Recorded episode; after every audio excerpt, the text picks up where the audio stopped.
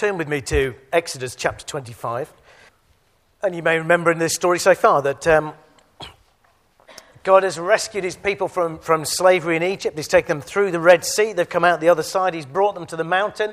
Uh, as he promised, he's bringing these people um, into relationship with himself. So he wants to give them, uh, as we've seen already, he's given them a, a, set of instructions.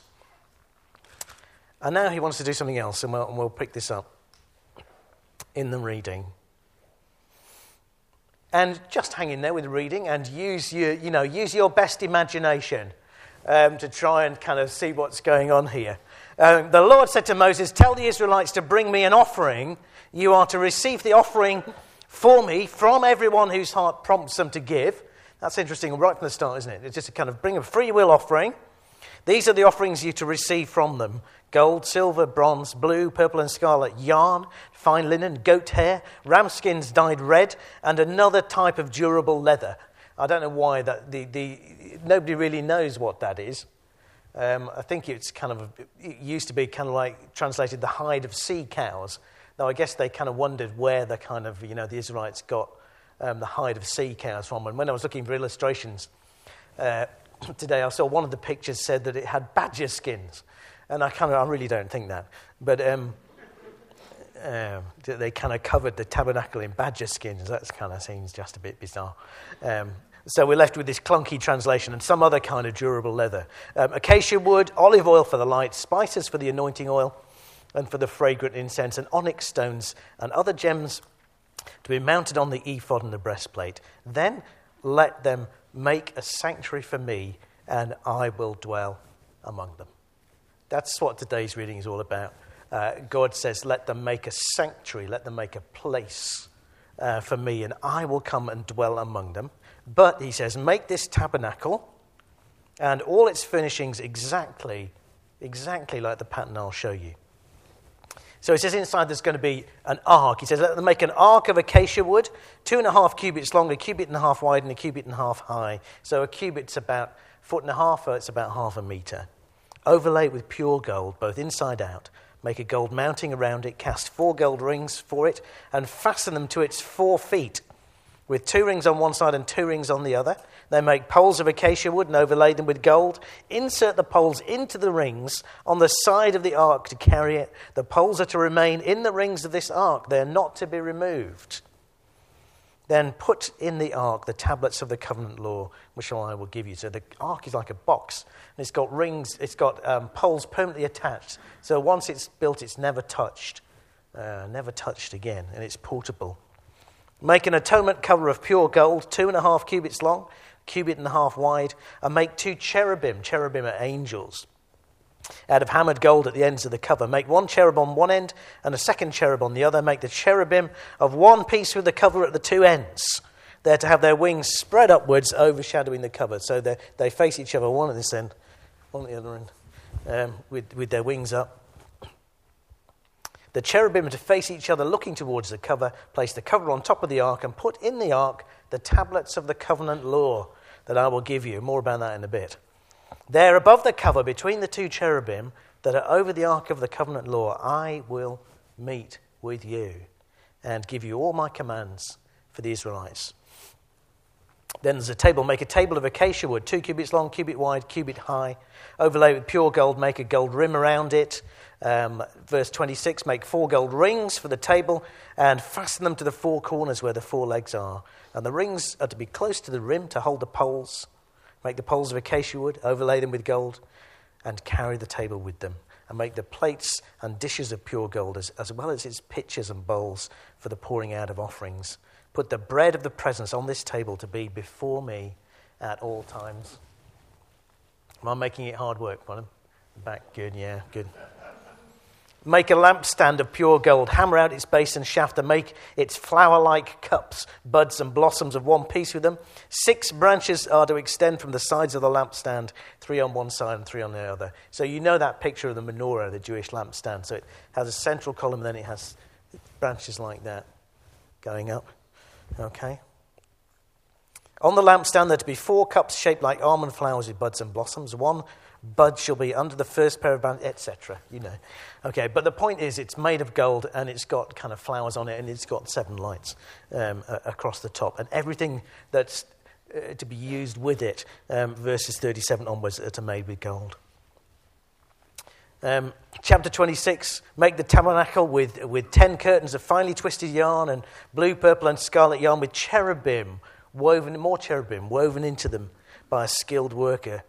All the curtains to be the same size 28 cubits long, 4 cubits wide. Join the curtains together and do the same with the other five. Make loops of blue material along the edge of the curtain in one set and do the same. The end, oh gosh. I tell you what, I, am just going to run out of time to tell you anything, okay, if I'm going to read all this morning. I, I really kind of, as we set out on this journey through Exodus, it was my ambition to kind of read the, you know, all of the text as we kind of went along. But I think, you know, we failed last week, and I think we're going to um, fail this week. But basically, the, uh, the tabernacle is going to be an, an, arrangement of kind of like curtains in an outer court. We'll I'll show you a picture in a minute. Um, but 26, verse 30, um, set up the tabernacle according to the plan shown you on the mountain. There is this, there is this constant um, refrain that you're going to set this up as exactly, God says. There is a point, there is a reason um, why it must be exactly as, as God has described it. Um, chapter 27, verse 1. Build an altar of acacia wood, um, three cubits high. This is now out in the, out in the courtyard rather than in, inside the tent. Um, make a horn at each of the four corners. Make a grating. Make poles of acacia wood. Um, but the altar is made out of bronze. And then out in the courtyard, the south side shall be 100 cubits long. So have curtains finely twisted linen with 20 posts, 20 bronze bases with silver hooks. And finally, verse 20 Command the Israelites to bring you clear oil of pressed olives for the, for the light so that the lamps may be kept burning. I love that thing. Bring clear oil, bring the good stuff, okay, because then it'll burn without being really smoky. And in the tent of meeting, outside the curtain, the shield that shields the ark of the covenant law, Aaron and his sons are to keep the lamps burning before the Lord from evening till morning. This is to be a lasting ordinance among the Israelites for the generations to come.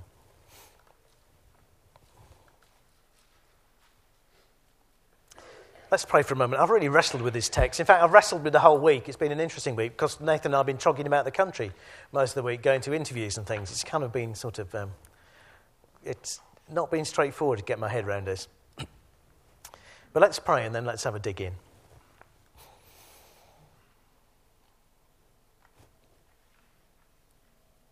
Father God, this, this text is all about home all about your presence, and home is where your presence is. And Father God, I do pray uh, that even as we read it and study it and think about it this morning, we will know your presence with us. And from that sense of your presence, we'll have a sense of being home. Home away from home now. But one day of being home, we are going home with you. That lovely text that Rob read to us. Jesus, in my Father's house are many rooms, and I'm going to prepare a place, and then I'm coming back to take you to that place. Lord, we are on our way home. We ask that you'd encourage our hearts with that this morning. Amen. Right, well, here we go, and I'm going to run again my own PowerPoint and see what happens. Okay, it is switched on, but it's just not plugged in. Here we go.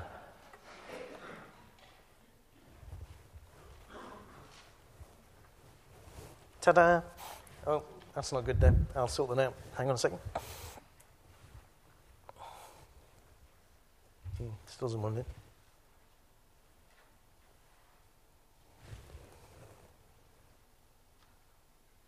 Okay, that's kind of the squished version. I don't know why I'm getting the squished version.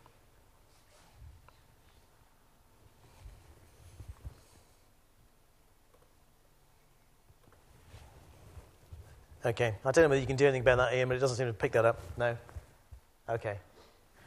We'll, we'll work with the squished version. Okay. I just wonder whether, are you one of those people who kind of is a real kind of nester and you kind of like, you like to build your home as your kind of, you know, place of security? Um, it's you kind of maybe you're a bit of a DIYer and you kind of like you know you kind of it's all just so, or maybe you're a bit of a kind of a soft furnisher. Not necessarily saying those are men and women's responses, might be the other way around, but you know, and you, you, you want to create home.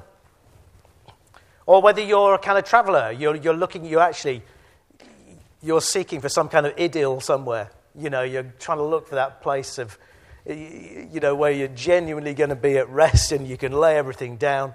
Um, or I wonder whether I've had one of those weeks where just, um, not so much because I was trogging about the country, um, but because some days you just, just you come in the door and you say, I just want to go home. And I said that to Leslie, I just want to go home. And I don't even really know what I mean by that, except I just want to be in, in that place where everything is all right and that kind of place of rest.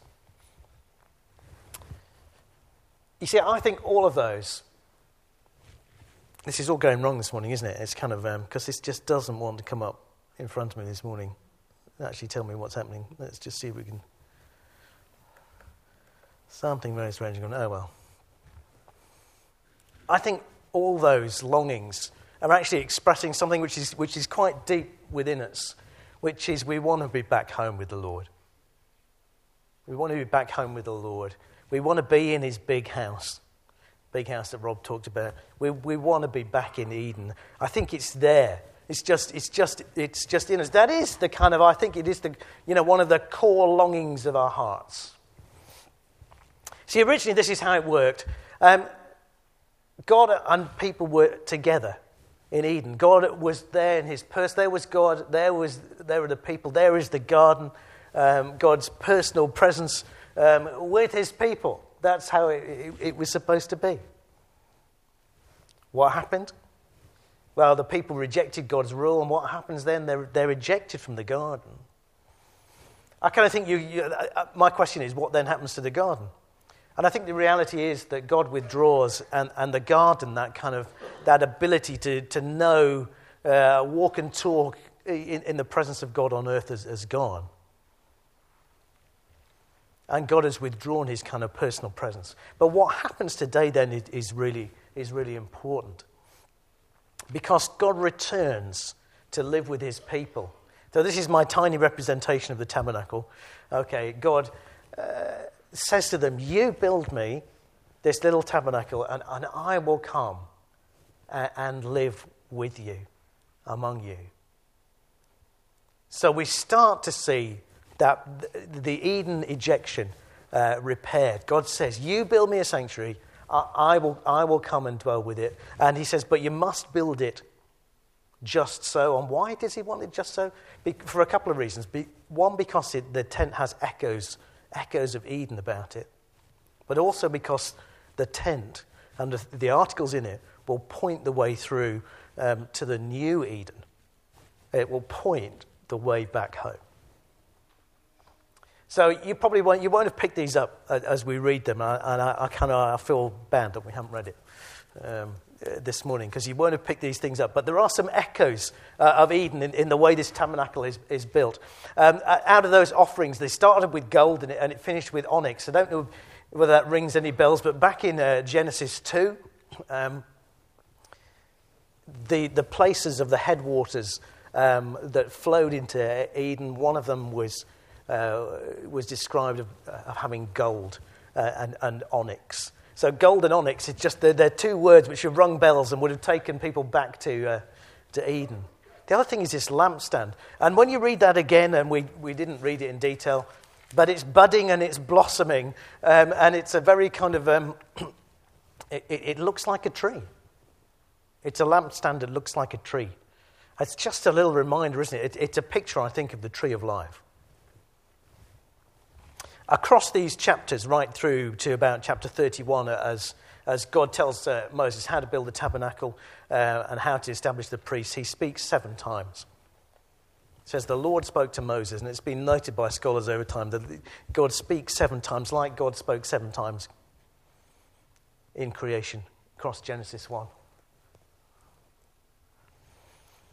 And on completion of it, God calls for a Sabbath. It's the same. Do you remember that? I'm sure you remember that. Back in the beginning of Genesis 2, God creates um, and then he calls for a Sabbath. And in those, even in the bits we read, we found there were, there were cherubim everywhere. There were, there were angels everywhere. Well, I, we, we don't see them um, back in the original Eden, but we do see them when the finally Adam and Eve are rejected, and God puts what? He puts cherubim there to stop them going um, back in. So, what we've seen happen this morning is that God has come back to dwell with his people, and here is just, as it were, a little bit of Eden um, in a tent. It's an Eden that moves with the people. It is designed to be portable. It is designed to be uh, uh, to pack away uh, and be carried. But it's also Eden as a home. There's, a, there's um, what would a home look like to one of the people of Israel? It would have looked like a tent with rooms, with a place where they ate. What has God come down and provided them with? He's provided them with a tent, with rooms, with a meal table in it. And what is God saying to them? He's saying, You are home. You are home wherever I am, whenever I am. So, I've been kind of um, having a trial of Spotify Premium. Does anybody have Spotify on your kind of phone. It's the kind of music streaming service. Um, and great, great excitement in my house because been able to kind of like explore kind of Christian music of the 80s, um, which is quite an interesting um, subgenre, shall we say, of music. But, but Sam has been then um, playing last night, as, as they were kind of playing on the PlayStation, to a soundtrack of, of kind of 80s hits. Um, I don't know what the attraction is, but he's just my son. That's what it is. It's just um. So Paul Young blasting out in the background, wherever I lay my hat, that's my home. Well, for the Israelites, wherever we put up this tent, that's my home. Because wherever that tent goes up, God is at home with us. Isn't that a lovely picture? So it looked something like this. Can't get into a great uh, we can't get into detail today, but it, it looks like an, a tent in, in a courtyard if you've, if you've never seen it before.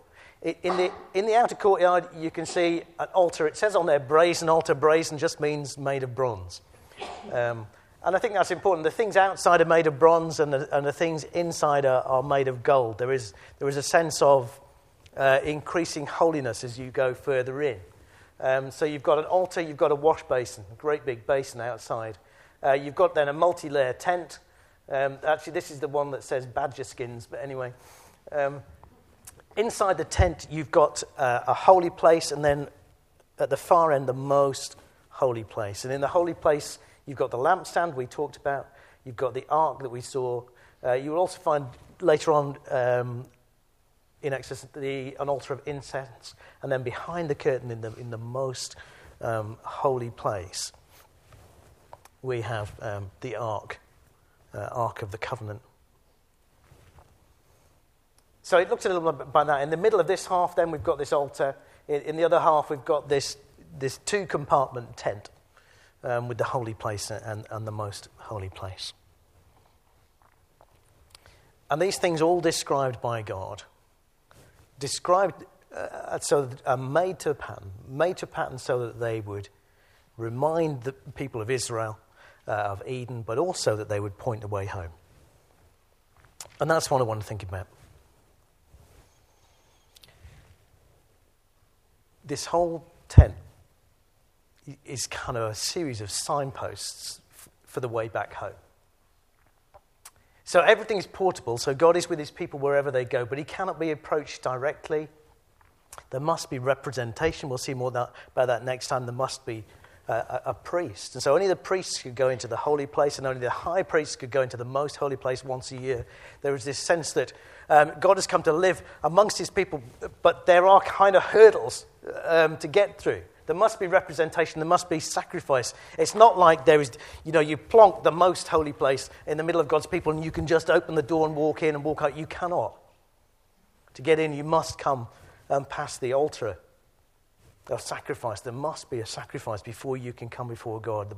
uh, blood must be shed for the things you've done wrong before you can come to God, and somebody must present that uh, before the Lord before you can come before God. So there's a signpost there. There's another sign in, in, in the, there's this ark um, in, in, the most holy place. Um, it's, like, it's like God's footstool. Um, it's the same size uh, as a kind of footstool would have been uh, for, a, for a king of, of that day. So it's a little bit like this is the place where God's feet um, touch the earth, only it's my, um, more, but like his throne. It's like the footstool of his throne. And, and, in the Bible, as we go on, it says, it talks about God being enthroned uh, between the cherubim. It's the, it's the sign um, that God is present um, with his people on earth. But it's more than that, it's a sign of a treaty. There are, there are two tablets um, to be put inside this box that is the ark. Now, God makes a treaty with his people like a powerful king would make a treaty with a, a less powerful king uh, in that day. We called them, they call them suzerainty treaties. A suzerain was like a powerful king. He'd make a kind of pact with a, a less powerful king that as long as he showed loyalty, uh, the powerful king would, would protect him. And what you would do was you'd take a copy of the treaty, and one would go in his temple, uh, and the other would go in his temple. And it was a sign that a, that a pact had been made that the great king would look after the lesser. And what has happened here is there are two copies of the treaty. There are two copies, I think, of the Ten Commandments, and they have both gone in the Ark of the Covenant. Because there is not a temple of the powerful king and a, a temple of the lesser, there is just one temple of God the King uh, amongst his people. So the law goes in there as, is, is, as a sign that there is a pact. But in making this very treaty, we, know that the law cannot be kept. There is no way that these people can keep the law. It's going to prove impossible to keep. So I think there is a, there is a sign that as the law goes in the box uh, and it is covered, this, the top is called the atonement cover. And there is a sense that there is a treaty um, but if anything, these laws should speak for these people's condemnation, but they're covered. And they're covered by the sacrifices that have been made, um, as it were, on the way in at that altar. And so that top of the, that cover is sometimes called the atonement cover in the Bible, sometimes translated mercy seat. So it's an amazing thing, the ark, because it is the presence of God in pact, in covenant with his people, a covenant that they can't keep, but which he has covered the penalty for. It's a lovely picture. Sorry, getting um, out of sync with myself. There's another sign on the way home, and it's a bread. And this is much more a, a, a simple picture, I think. Um, it's just a sign of God's people to, that, that He will be their provider. But it's, it's also just a sign that this is what He's calling them to. This is what salvation is about. It is about sitting down uh, in God's presence with a meal. And Tim Chester says nothing symbolizes home more powerfully than a meal table. So you remember last week the, the, the elders went up on Mount Sinai and they ate in God's presence. That is salvation. And this is a little picture of that, that God is still calling them to that salvation, even though He's not going to call them up on a mountain every week with the elders, but He is still with them and calling, calling them into table fellowship, as it were, um, in His presence. And the other sign is, is, is the lamp.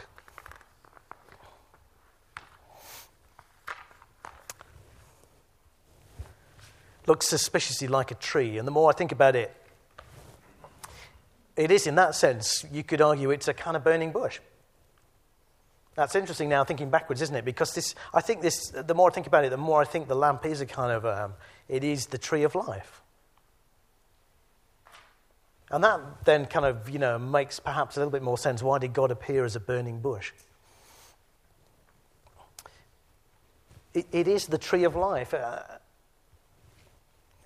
what, it, what is the, the, the, tree of life? I think the, the tree of life, I think, is kind of the promise of eternal life, the picture of eternal life.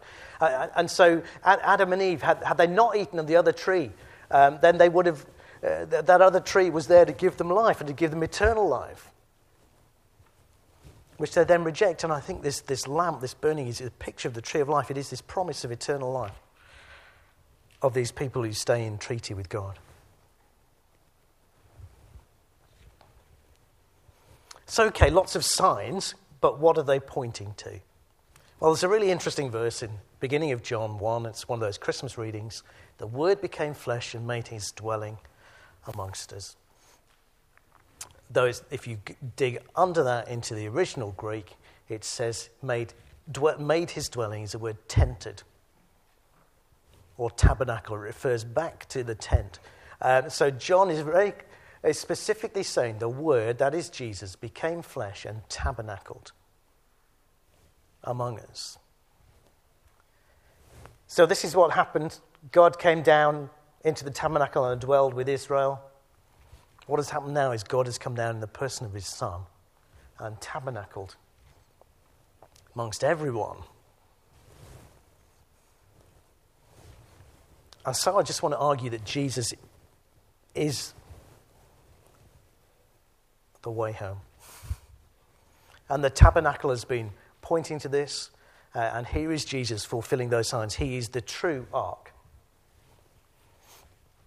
Remember, we said of the ark, it was like the footstool of, of the king. It was like the king's feet on earth, God's feet on earth. Well, here is Jesus, God, God in person. Not just the feet of the king, but, uh, but God in person. He's the, the treaty keeper. You know, he said that there's that law, and actually it was standing against the people, but it's covered. That comes to its fulfillment in Jesus. He keeps that whole law for us. He is the only perfect person who does that. He is, as it were, the seat of mercy, the place where mercy is given, because he not only keeps that law for us, but then the only perfect man dies on a cross.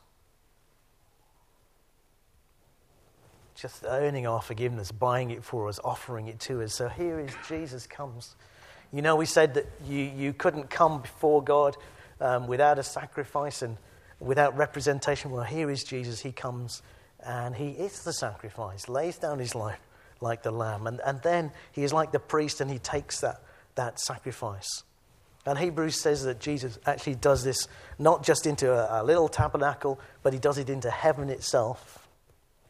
And he goes there and he takes his life laid down and he, and he presents it uh, before God as, an, as, a, uh, as a sacrifice. And so that tabernacle was just a picture of Eden, but it's a picture of the presence of God that Jesus goes into and takes this sacrifice. And Jesus himself says he is the bread of life. How do you eat the bread? Just by believing in him, just by trusting in him. And Jesus himself says that he is the light of the world. The tabernacle is a picture of Christ and Christ is home, and Christ is the way home.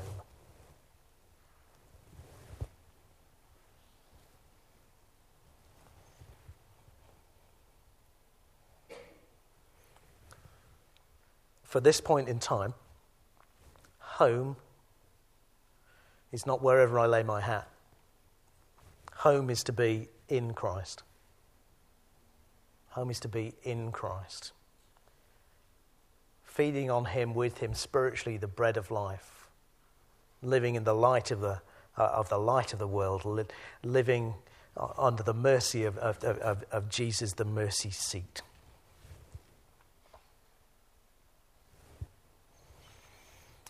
So you know that sense that you want to go home. So when I come home and say, I just want to go home, which means it's been a bit difficult today, and even though I'm home, something is not quite right. Well, that's a call in my heart to kind of that I just want to be in Christ and with Christ. And you know those times when you think, um, I, I want a home of my own. You know, I'm a renter and I just want to own a home. You know what? Part of that is just a desire to kind of be in Christ and you know you're in a little place and you want a bigger place, that cry of your heart is a cry actually to be at home in Christ and, uh, and with Christ.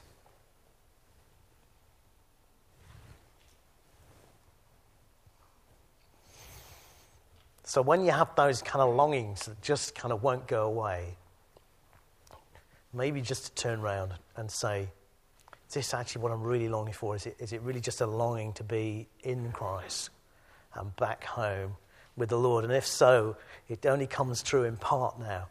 We are united with, with Christ now. And so wherever and whenever Jesus is present, that's home. But it's still a kind of home away from home. It's a time when God is going to return uh, and make everything new. And how do we get that way? Well, here's, here's that verse that Rob read to us. Don't let your hearts be troubled. You believe in God, believe also in me. My Father's house has many rooms. Isn't that lovely? If it weren't so, I would have told you, and I'm going there to prepare a place for you. And if I go and prepare a place for you, I will come back and take you to be with me, that you also may be where I am. You know the way to the place where I'm going. And bless him, Thomas says what we would probably have said Lord, we don't know where you're going, so how can we know the way? And Jesus answered, I am the way, and the truth, and the life. No one comes to the Father except through me. There is a way home, and the way home is Jesus. What do you do with him? How do you get to go home, as Thomas would have asked? You trust him, you believe in him. Believe who he said he is, that what he says he has done, he has done, that he has made you right with the Lord, and then keep in step with his spirit. That's the, the way home. So, home is now to be with Christ. It's a home away from home, but one day there will be a new Eden home. And let me just uh, read you a couple of verses from Revelation. One day God is going to return, Christ will return. One day everything will be made new. There'll be a new Eden, a new uh, garden city let me read you a few things from Revelation. This is the vision John has. I didn't see a temple in the city. No more temple. No more tabernacle. Because the Lord God Almighty and the Lamb are its temple. There's no need of a temple. A temple is a place where you go to meet with God. In this new Eden, you'll be meeting with God all the time, walking and talking uh, in the garden, uh, like Adam did in Eden.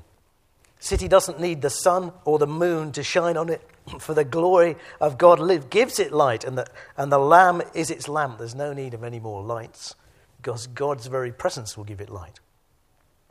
The nations will walk by its light, and the kings of the earth will bring their splendor into it. Uh, on, on no day will its gates ever be shut, for there'll be no night there. The glory and the honor of the nations will be brought into it. Nothing impure will ever enter it nor will anyone who does what is shameful or deceitful, but only those whose names are written in the Lamb's book of life. There's no need for ark anymore because the mercy is being given, and, and there is no need for the law to be covered because everybody there will be made new and everything impure will have, will have been removed. And then the angel, John said, showed me the, the river of the water of life, as clear as crystal, flowing down uh, from the throne of God and the Lamb. Down the middle of the great street of the city. And On each side of the river stood the tree of life, bearing 12 crops of fruit, yielding its fruit every month. And the leaves of the tree are for the healing of, of the nations. So the tree of life is there. That's what I think that that lamp is, is, is, is, is, the tree of life. It is this promise of, of eternal life. And when we get there, what Adam should have done, which is stayed uh, with God, obedient to God, and eating of the tree of life, that, that will then go on uh, unbroken. No longer will there be any curse. We know that. The law uh, has gone. The throne of God and the Lamb will be in the city, and his servants will serve him. They'll see his face, and his name will be on their foreheads. There will be no more night. They will not need the light of a lamp or the light of the sun, for the Lord God will give them light, and they will reign forever and ever.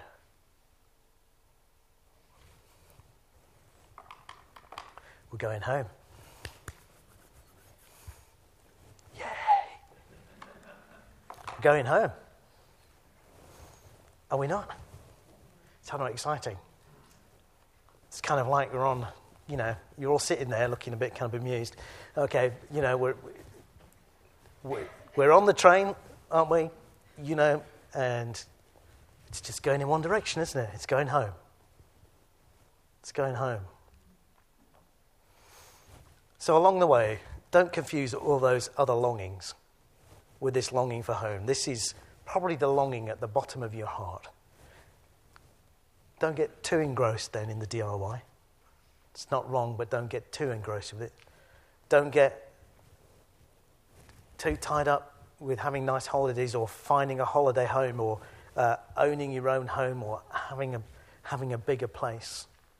Because for the moment, Jesus is our home and he is taking us home. Shall we pray? The Lord says, You prepare a table before me. Oh, no, David says, To the Lord, You prepare a table before me in the presence of my enemies. You anoint my head with oil, my cup overflows. Surely your goodness and love will follow me all the days of my life, and I will dwell in the house of the Lord forever. Thank you, Lord, that we're going home.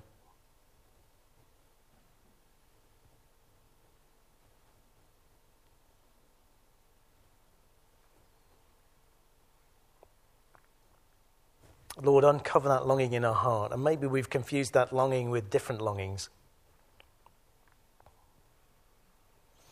Or maybe we've just squished it by settling down and trying to make life okay in the present, just focusing on the present. But Lord, the big truth is you're taking us home.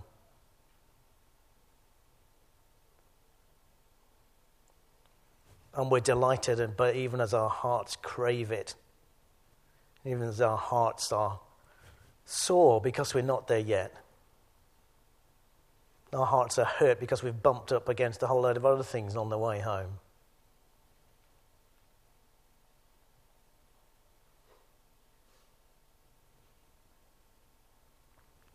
So we cry out, Come, Lord Jesus, come soon, take us home. Help us take lots of other people home with us.